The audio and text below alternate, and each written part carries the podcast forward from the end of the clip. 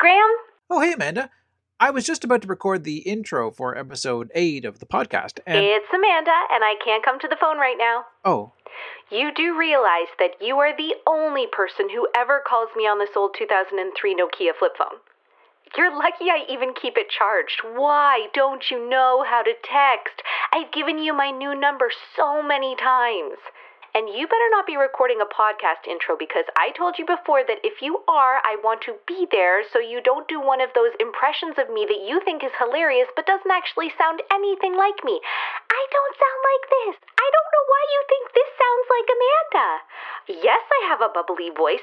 It's spirited, it's energized, but I don't talk like this.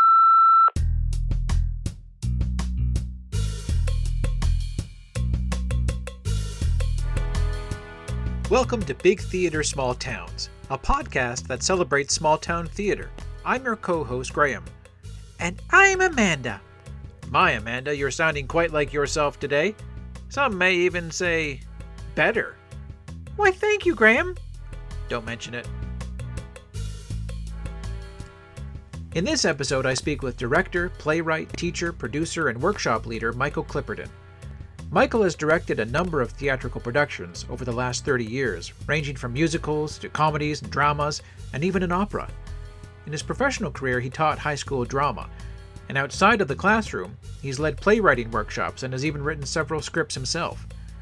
These plays have been performed in Haliburton by Rural Rogues Productions, a company devoted to producing works that are deeply rooted in local history and culture. Any one aspect of Michael's impressive resume would make him a perfect guest for our podcast. And then we add to the fact that he's also a great storyteller. Well, I think you're really going to enjoy the following 40 minutes. So here's my chat with Michael Clipperton.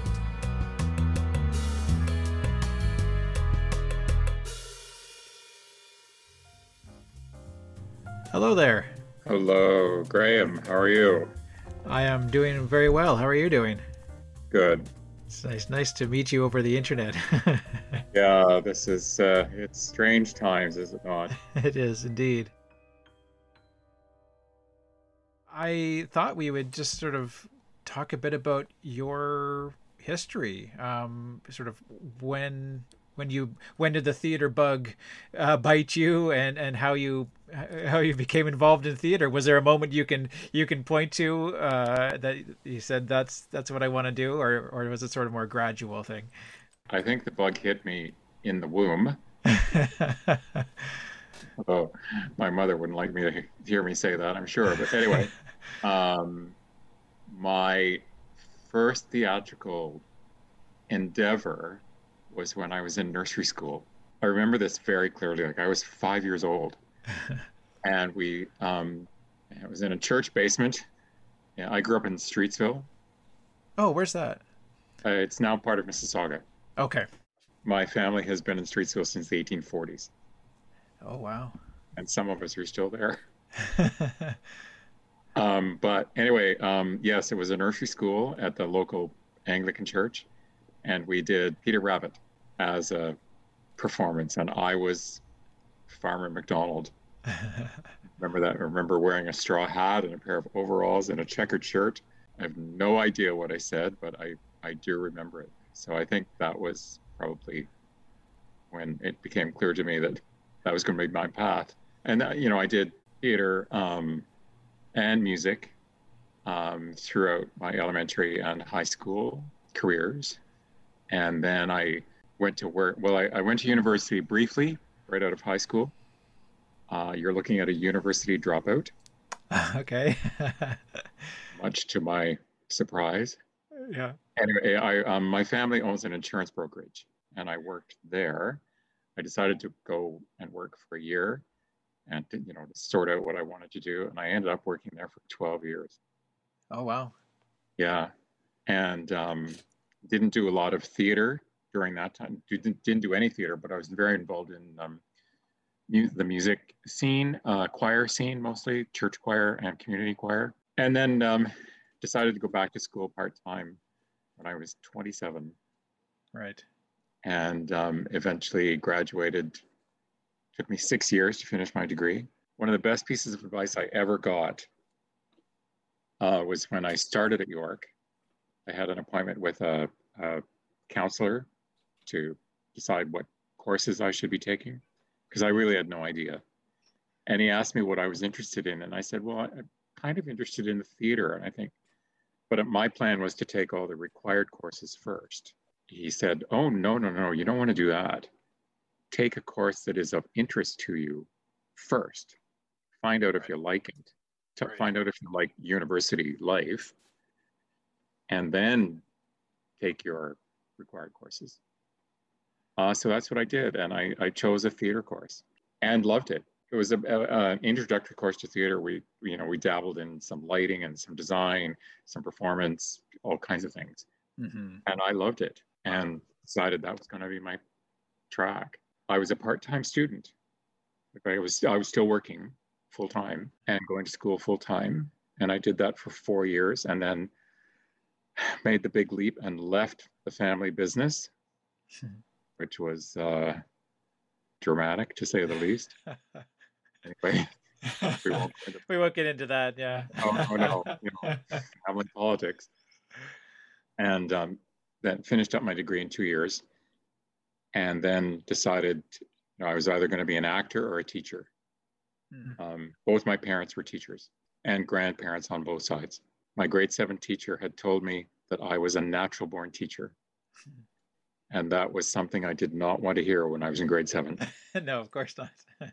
And uh, so, I, anyway, I applied to several teachers' colleges and was accepted at all of them Hmm. and chose U of T. So, I did my BEd in drama and um, social sciences. Actually, it was called Man and Society. Of course, is politically incorrect these days. well, yeah, but it's it's interesting that that's what it was called way back. Yeah, back then. yeah. I never taught it, and I uh, I did a, an additional qualification in English. So I was qualified to teach drama and English, and that's what got me my first teaching job, Right. which was in Orillia.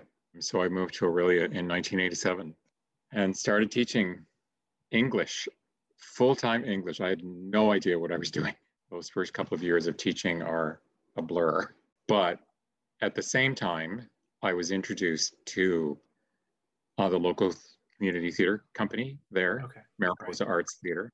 And the school that I was teaching at that first year was putting on a production of Annie. And so I assisted with that. And there were several teachers involved on stage and off. And one of the on stage small role guys dropped out at the last minute. So I stepped in and took his role. And I, I'd also, I should also tell you, I should had done some community theater while I was still working, mostly in Brampton with uh, Bram, Bramalea Little Theater. So I was able to actually start reintroduce myself to the whole world of theater through my work as a teacher.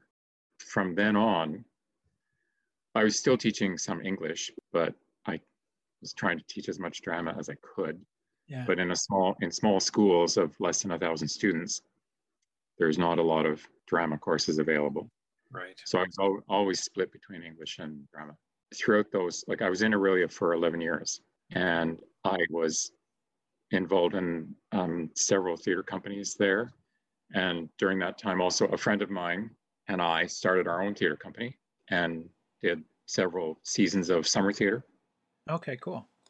And uh, we also did a lot of, I blush to admit it, uh, we did a lot of murder mystery dinner theater as uh, for very often for charities. Yeah. It's a fundraising event. So you know we were we, we were paid minimally and expected to make a donation back to the charity. Got a free dinner out of it, I'm sure too. Yeah, and an excellent. um, uh, so my partner and I we we actually wrote probably a dozen different dinner theater murder mysteries oh wow. over the period of five or six years and did them all sort of all over Simcoe County in Orillia, Midland, Penetang. And they're you- they're great fun. Yeah. So you would like go. You would show up in in say Midland or, or and and do a like a weekend or a, or a s uh, uh, Usually just an evening. an evening show. Yeah. We always wrote eight characters. Uh, so there are four men and four women.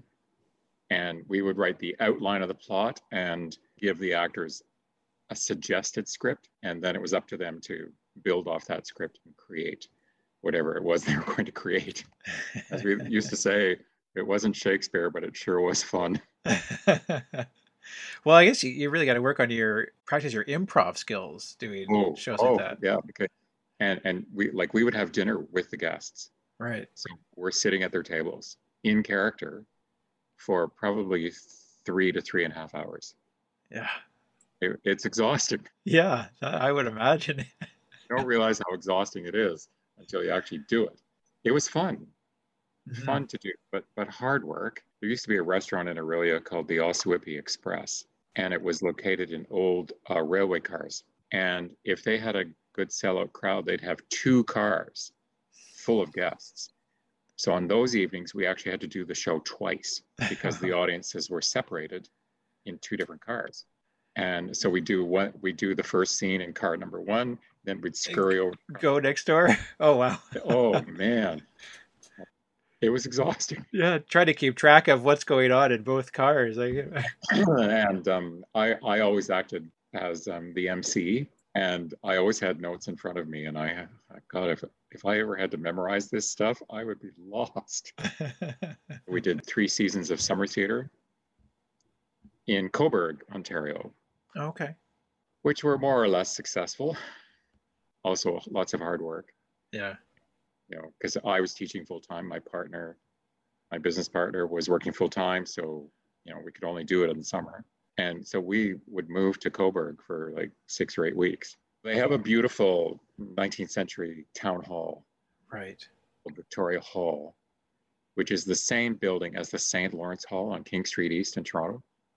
Oh. It's exactly the same building, only slightly smaller. Anyway, it's a fantastic building with a large theater on the second floor. What kind of shows were you uh, putting on? Uh, the first year we did Nunsense. You played a nun, I imagine. no, no, no, no. uh, I, I, was actually just talking about that yesterday because we one of the publicity stunts we did one day was we had all the the five women dress in their nuns costumes. Yeah. Just walked down the main street. Right. And a group of Filipino women bombarded us. Like there were probably 20 of them. I think they were a tour group. Right. And they thought the women were real nuns. and we couldn't I could not convince them otherwise that these the no these are actors. They are oh no, oh man, it was funny. So we did Nunsense the first year, and the second year we did um, the affections of May and uh, the Fantasticks. And the third year we did Romeo and Juliet, which was uh, just after the uh, Leonardo DiCaprio. Ah, yes. Juliet was released, so we thought that would be a good tie-in. Yeah. And sadly, um, well, sadly or not, uh, we had to compete with the weather that summer. It was so hot for the entire run that nobody wanted to come into the theater. Hmm and we had audiences of like 20, which was rather disheartening. Anyway, yeah. that was and that was that was the last year that we did that. It was again a lot of work, but boy did we learn a lot.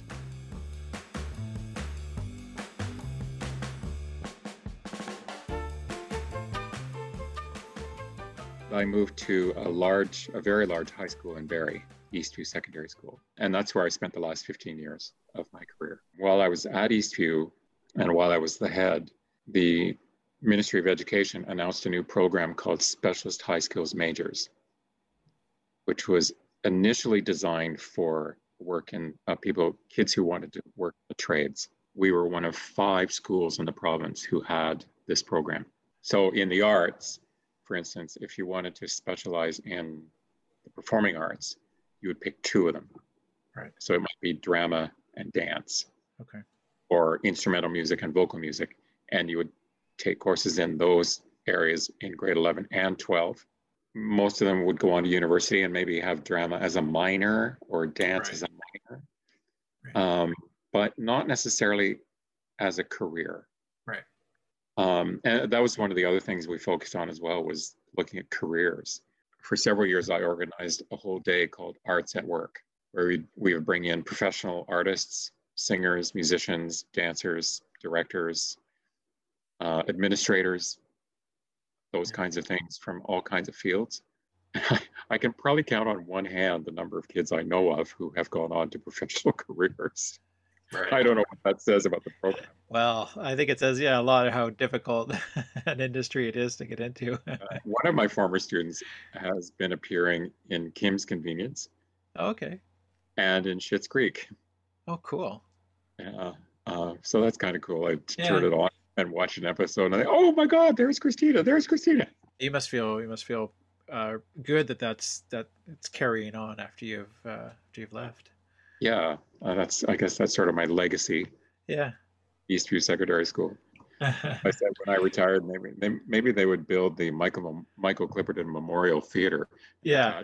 School, but still waiting. still waiting. Okay. Well. Yeah. anyway, but and and all during that time, I was directing shows both uh, professionally and in the community theater world. Plus, I was singing a lot as well. I sang in the Toronto Mendelssohn Choir for 10 years, and uh, that's a huge commitment of time and travel. I was spending my life in my car. So you were directing. You said you mentioned you're directing both professional shows and community theater shows uh, uh, in Toronto. Professional shows uh, or in smaller towns. Uh, Mostly in smaller venues, smaller yeah. towns. Yeah. Um, I directed an opera. Oh, once, once, once, once is enough. God, talk about a different world. Uh, the director is nobody. The stage director is nobody. It's all about the conductor. It was a, an opera written for children, uh, but performed by adults. The company is called Tapestry New Opera. I think it's now called Top Tapestry Opera. They're based in Toronto and this uh, they commissioned this work for children, and it was about uh, schoolyard bullying. And it was there were five characters, plus a small pit band, and it was only 30 minutes. But it toured the province on three separate occasions, which wow. I was just astounded at. And so I got rehired every year, three years, to come back and direct it or redirect it because it was a, a slightly different cast every time. Mm. And then it would go off on tour for like a month. it's like, really? okay. Um, and that's been my one and only foray into the opera world. I consider myself, I guess, a pro am. I get paid when the company can afford to pay me, and when they can't, I will donate my time with my so called expertise. And plus, I, of course, did a lot of directing in my teaching work as well. Yeah, I was gonna. I was thinking about that. How you know, directing. You know, your day to day, you're working with students, and you know, you're you're directing them. And how did that inform your how you when you go out into the into the real world the non the non uh, education uh, world and and work with adults and and other actors how how, how did you balance the two sometimes it's no different you know, uh, particularly in the community theater world, you will always there will always be one or two people in the cast or in the company who have very little experience mm-hmm. with theater, like they don't even know stage right from stage left and upstage from downstage. Yeah. So in that regard, it uh, directing in the theater world is like teaching, and I always regarded it as that. And the the work that I did in the real world informed what I did at school, and vice versa. You know the only the, the difference in in a high in a high school setting is of course you're dealing with snotty 15 year olds who smell. Not all of them do but i'm, I'm being facetious but yeah, um, some of them do. some of them do. And for the most part particularly in, in in the high school setting when you get beyond grade 10 like every kid has to take an arts credit to graduate and very often a kid would choose drama by default Right. Because they couldn't draw, they couldn't sing, and they couldn't play an instrument, and they couldn't dance. Right. So they thought drama would be easy. Thinking of the bird course, yeah.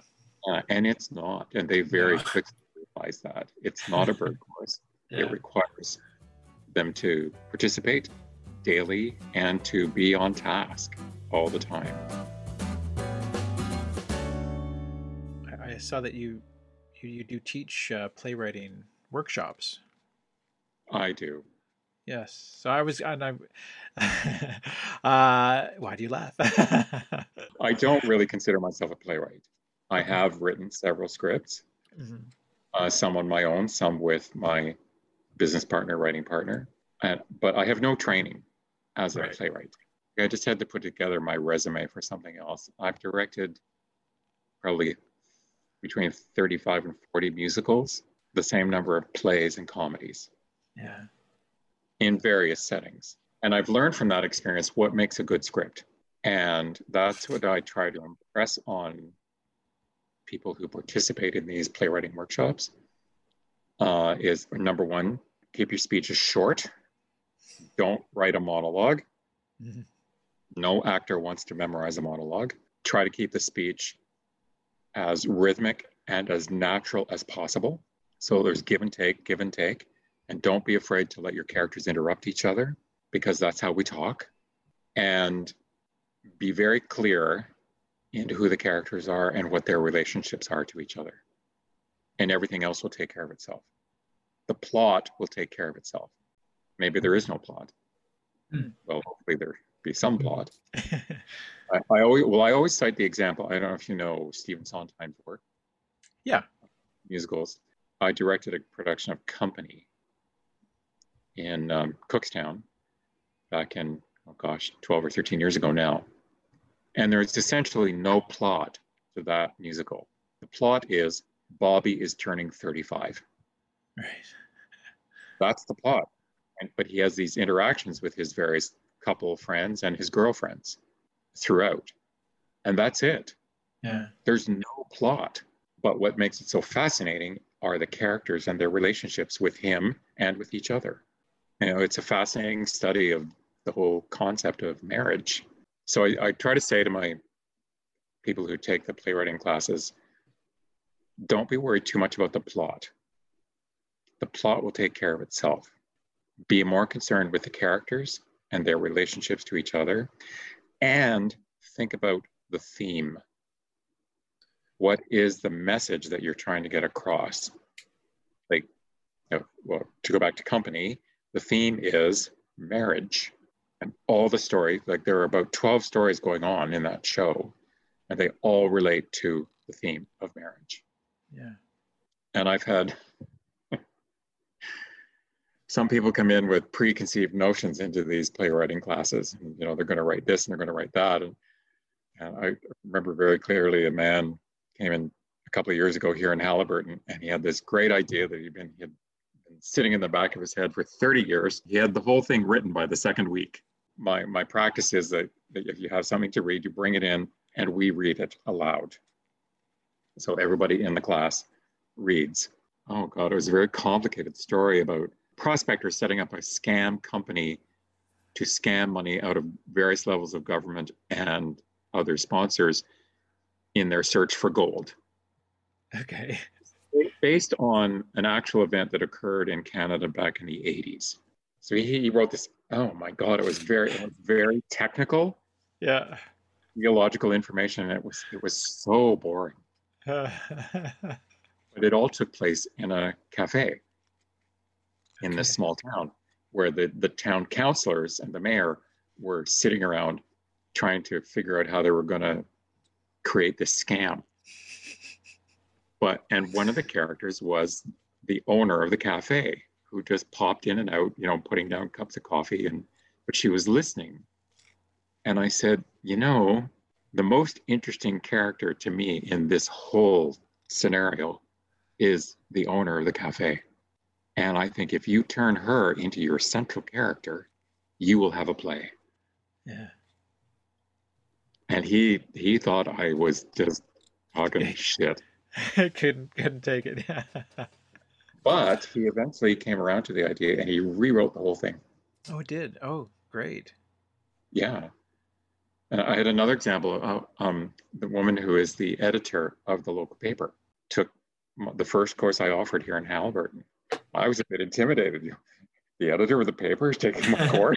There, she struggled and struggled. And she's a she's an excellent writer, but she writes newspaper. Yeah. Yeah. Just very different style.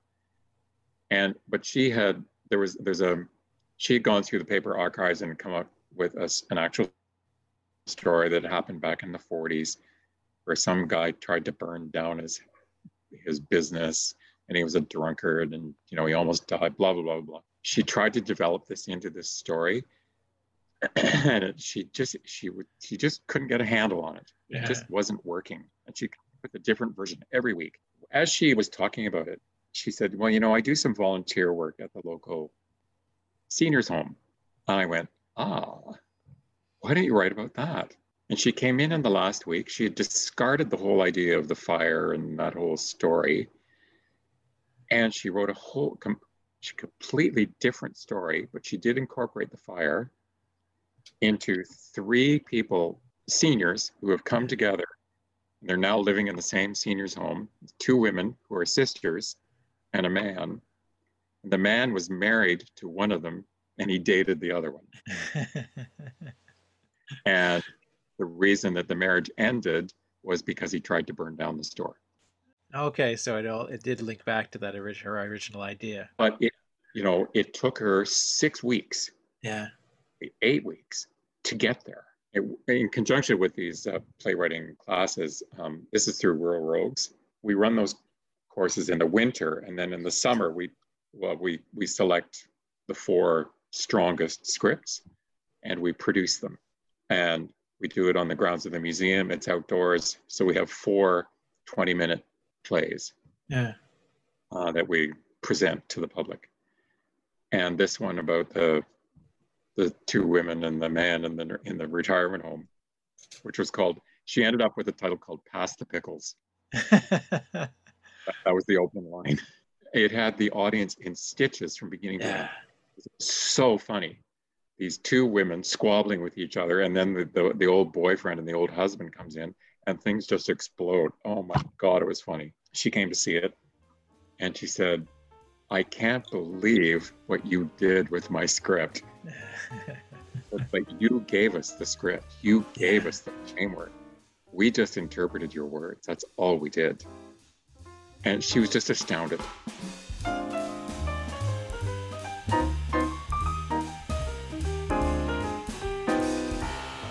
Are those shows that you do then the um, the rural rogues uh, summer shows? Are they generally successful? Like a lot, a lot of people come just to see them. To find a lot. We do two performances, uh, a Saturday evening and a Sunday afternoon. And we, I think we average between 30 and 40 people. Mhm. Right. And, you know, bring, bring your own chair, bring your own umbrella, because if it's, if it's really hot, it can be really hot. yeah. where in the space where the the first year we did this, uh, I actually wrote a full length play, which was a series of four different scenes called Regeneration, and we did it sort of as a Canada 150 project. I'd had this idea that it would be really interesting to look at the history of Canada and the world through the eyes of a family over 150 years, Mm. and we'd drop in on the family every 50 years. Oh, neat. So the first scene was in 1867 on July 1st, and the second scene was in 1917 at the height of the First World War. Third scene was 1967, centennial year. And then the fourth scene was 2017, very contemporary, Yeah. all tied together with through this family who, um, in the first scene, the the young man, his father has started a store, a general store, which then becomes a, a general merchandise store, which then becomes a hardware store, which then becomes eventually a hardware building center, design center. So, you know, it's that evolution of how, how a town changes and how the needs of a town change and the, the country as well. And I used four historical figures to introduce each of the eras. Oh, that's interesting. How did you? Well, they were all women. Okay. So 1867 was Queen Victoria. 1917 was Mary Pickford. Oh yes. Okay. Of course, was Canadian. Yeah. 1967 was Nancy Greene, I don't know her. the skier, the Okay. downhill skier. Okay. Showing my age there. Sorry. and in uh, 2017 was k.d. lang. oh, okay. Very nice. So um, we had four women in the cast, and each of them had an opportunity to portray one of those historical figures. So tho- those figures sort of brought everybody up to date on what happened in the intervening 50 years and uh, sort of set the scene for whatever year we happened to be in. And they were the most fun to write. Even Queen Victoria was kind of fun to write. Yeah. Um, because she, I had her talk about Sir John A. and his scheming wife. and Queen Victoria said, "Yes, she's rather nasty woman. Reminds me of my own mother." anyway, it was fun to write, and um, that was our first attempt at this kind of thing outdoors. Yeah. And each of the scenes occurred in a different place around the museum. We did it in July, and of course, we we made all kinds of contingency plans. You know, yeah. in, in inclement weather, know, we could move inside the museum building. What we didn't plan for was that the Sunday afternoon would be the hottest day of the year. Not a cloud in the sky. It was about it was about 35 degrees. Yeah, of course. we were out. Part of it took place out in a field where there was no shade, mm.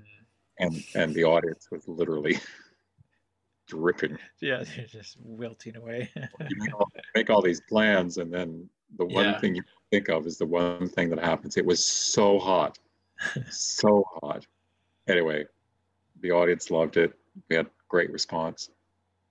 Yeah, that's really that's, that's neat because we I know we did um we've or we have done a series of plays in the local Port Perry cemetery, oh, and yeah. and uh, the, and it's amazing how well attended they can be mm. sometimes. Mm. You know, people just eh, they they seem to really eat up that local the local history of the uh, yeah yeah rural rogues um, when we started it in 2016 we decided that our mandate would be to produce original works um, based on the history geography and culture of Haliburton County and which we thought was a pretty broad you know covered almost everything. Right. And i was telling somebody about that uh, not recent, just recently and they said well that's pretty narrow. I said no it's not. Well you're you're limiting it to Haliburton county. Oh yeah. Okay but you know, we are based in Haliburton county and we want to focus on that. Well what if somebody wants to write something about simcoe county or about muskoka? Well we wouldn't say no everybody's a critic. Yeah. Well, I think yeah. There's a, there's a, once you really I, I know just with Port Perry, you think well Port Perry is a small place, but there are so many interesting stories that have happened over the last 150, 200 years. Yeah. Um, and there's a huge movement afoot that's just come up in the local press of the last two weeks that the man for whom Haliburton is named was, um, how shall I put this? A racist. He was um, anti-Semitic and etc. Yeah. So now we're talking about changing the name of the town and the name of the county. Oh, are they really? Like really? You know, let's do a little education. You know, okay, he's not a god. He's he was an ordinary human being, and he was a product of his time. We're talking the 1860s. Yeah. He never actually came to this area. You can't go changing the name of this area after 150 years. People won't know what you're talking about.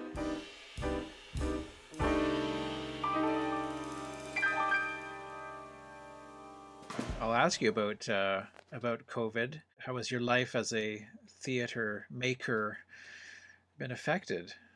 Well, um, I was directing a show in the winter for Highlands Little Theater, which is the community theater company here and we were within two weeks of opening. Uh. Our last rehearsal was Thursday, March the 12th, and we just that was the day that they announced they were closing the schools. Yeah. And so we had a somewhat tension filled, tear filled meeting that night yeah. and decided to shut it down. And we had no choice. Well, the theater here is attached to the school, um, so we had no control over that. So that stopped immediately. You know, I, I was saying to my brother in law a little while ago, who's a musician, we were talking about not being able to perform and direct and whatever. And we both said, you know, I'm not missing it. Mm-hmm. terribly. Now, Right. I'm one of the fortunate ones. I have an income, I have a Yes. pension. Um, uh, so I'm not in that desperate situation where I have no income. I'm depending on the government to support me. I'm very fortunate in that regard. But I, quite frankly, I have not. It's been nice to have a break Yeah. from it, to just step back and think, you know, just take a breather. Because, you know, my life was one series of rehearsals and performances after another, whether it's music or whether it's theater. And it can be not that it's not enjoyable. You know, I'm not doing it for the money, that's for sure. But it's it it gives me a great deal of pleasure and a great deal of fulfillment, and I'm using the skills that I was some I don't know talent, whatever that I was born with, which I've worked very hard to develop, and it does give me a great deal of joy to do what I do. Otherwise, I wouldn't be doing it. But I have not really missed it. I haven't, and that was a strange. That was a bit of, of a surprise to me. Highlands Little Theatre is talking about putting up a production in March. We actually got some funding from the local development corporation. We just had a meeting about it this week, and there is some interest. But then I read about, I don't know if you read about the, uh, com- the community theater company in Burlington, who recently put up a production of Little Shop of Horrors. And they had a full rehearsal schedule and they opened, all the protocols were in place and they did two performances and they had an outbreak of covid in the, amongst the cast and crew oh, right. they are now up to 11 cases and the costume designer has died Oh, wow. and she was 80 years old so very susceptible but she was involved Yeah. in the production and you think oh man is it worth it there's always an innate risk in theater no matter what you do people may not show up And that's the other concern. You know, if you do put on a show, what if nobody comes? That's a real possibility.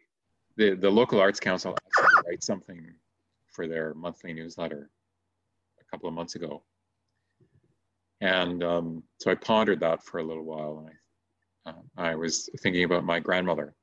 So I wrote about her. She and my grandfather were married in 1911, and my father was born in 1912, and his sister was born in 1915 my grandfather uh, enlisted. He was a teacher. He was actually a principal of a school in Winnipeg. Mhm. He enlisted in 1916 and was killed in 1917. My father had very, very few memories of him. My grandmother, uh, her, her husband died in 1917. Then her brother, her favorite brother, was killed in France in 1918. Wow.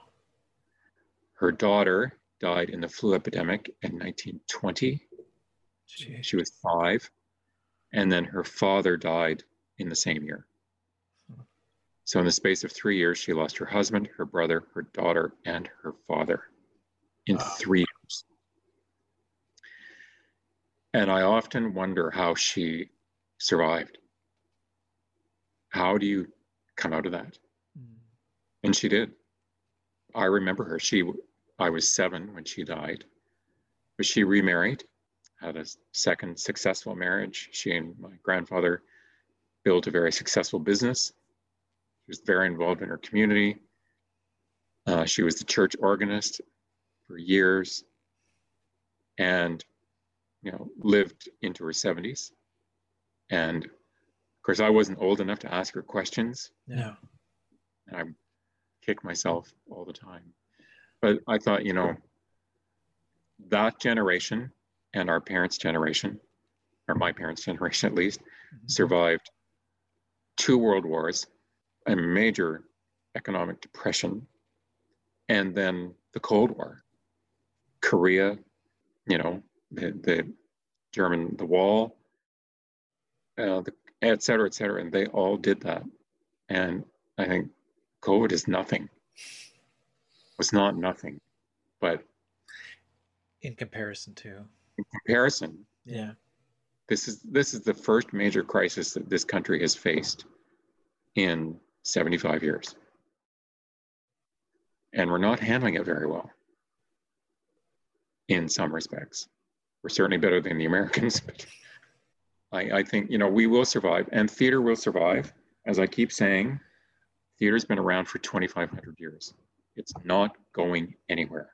I, I went to a, a, performance at the Opera House in Orillia at the end of August, in which the audience was limited to 50 people mm-hmm. in a 700 seat theater.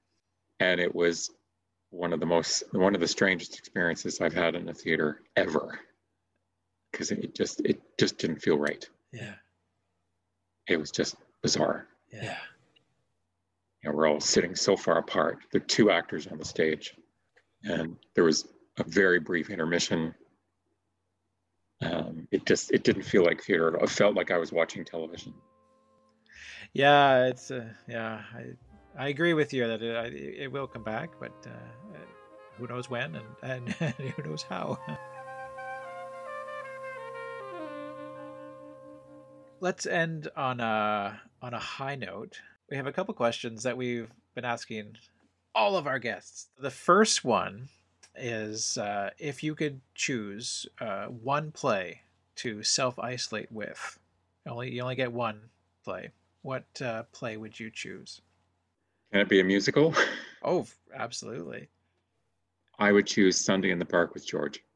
Cool. Because it's about creating art. I don't know why I said that, but that's the one I that's the one that came to mind. That's that's great. Have you directed that? No, I haven't. I'd love to. Okay. It's very challenging play because the painting literally comes to life before your very eyes. Right. And the people in the in the painting become characters and they interact with Seurat as he's creating the painting. All right. Well, that's great. And um, the other question we've been asking, and, and maybe you've already uh, maybe you've already answered this with your with your uh, COVID experience in Orillia, but uh, we've been asking people what their most memorable experience has been as an audience member. Oh, I would have to say it's it's it it was an opera that I saw. It was the COC. This is years like 20 plus years ago. And I was given two tickets to see Bluebeard's Castle directed by Atom Egoyan. And my business partner, writing partner, and I went. I was literally blown back into my seat. And at intermission, Phyllis, my partner, turned to me and we both said at the same time, What was that? And we never got out of our seats at intermission. And we talked about it all the way home in the car. It was the most astounding interpretation of an opera or a play that I'd ever seen. And we still talk about it. It made a huge impression on both of us. And I'm sorry it's not a play. Yeah, we just said just said theater experience, so that's that that absolutely fits. Yeah, it was just astounding. Secondly, secondly, I would say the first time I saw Les Mis, ah, in Toronto, that was that also, and the first time I saw a chorus line way back in the 70s when it came to Toronto, the very first time, I was mesmerized. mesmerized. I was very young. I think I was about 20. Well, I want to thank you very much for your time. It's been uh, learned quite a bit. Re-examining my life. That's what we do here. thank you, Graham. This has been okay. great. I've enjoyed it. Thank you very much. Thanks. Take care. I will. You too.